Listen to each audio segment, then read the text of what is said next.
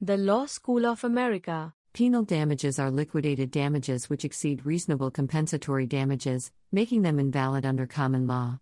While liquidated damage clauses set a pre-agreed value on the expected loss to one party if the other party were to breach the contract, penal damages go further and seek to penalize the breaching party beyond the reasonable losses from the breach.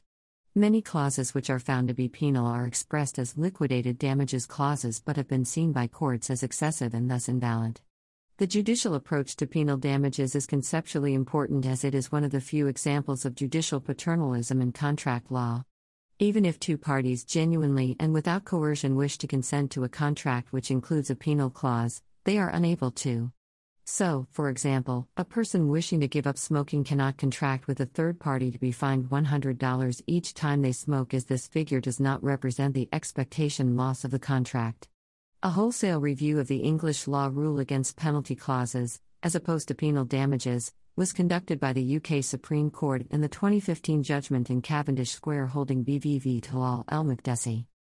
As distinguished from other types of damages, penal damages are to be distinguished from punitive damages, which are awarded in certain types of tort actions for actions which caused harm to the plaintiff.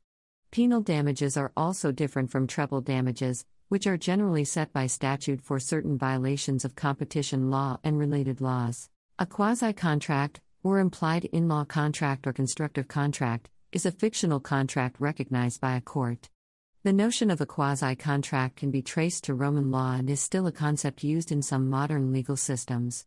Quasi-contract laws have been deduced from the Latin statement Nemo debet locupletari ex aliena jactura, which proclaims that no man should grow rich out of another person's loss. It was one of the central doctrines of Roman law. The word quasi means having some similarities but not entirely. Similarly, such a contract means laws like ordinary contract law but not totally. History. In common law jurisdictions, the law of quasi-contract can be traced to the medieval form of action known as indebitatus assumpsit.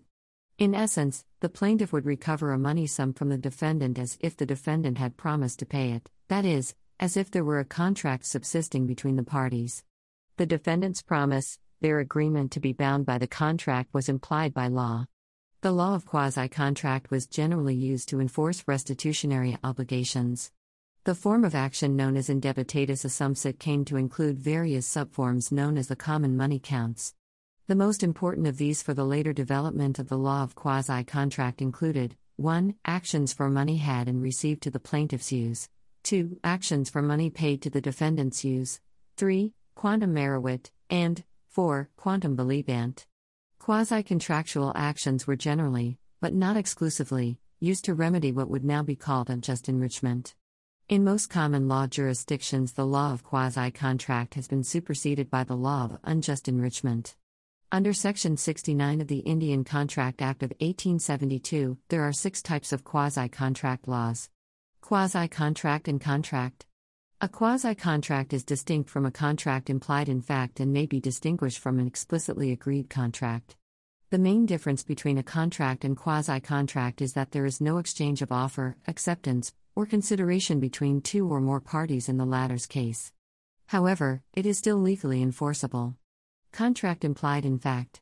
A person's assent to be bound by an agreement can be expressed or implied. In the latter case, assuming the requisite formalities for a valid contract are met, there is a perfectly normal contract. The only distinction between a contract arising by express agreement between two people and a contract implied in fact is that the latter was recognized by a court drawing inferences from facts proved at trial. When the plaintiff sued on either sort of contract, she was suing in the law of contract in respect of a consensually assumed obligation, and her remedy for the defendant's breach was damages. Quasi-contract. In contrast, quasi-contract refers to situations in which a defendant is bound as if there were a contract. When the plaintiff sued on such a contract by bringing an action of indebitatus assumpsit, she was not enforcing some consensually assumed obligation, but rather an obligation imposed by law. The Law School of America. The content used in the podcast is licensed by the Wikimedia Foundation Incorporated under a Creative Commons Attribution, Share Alike license. The text has been modified for audio. The content of these podcasts is for informational purposes only and do not constitute professional advice.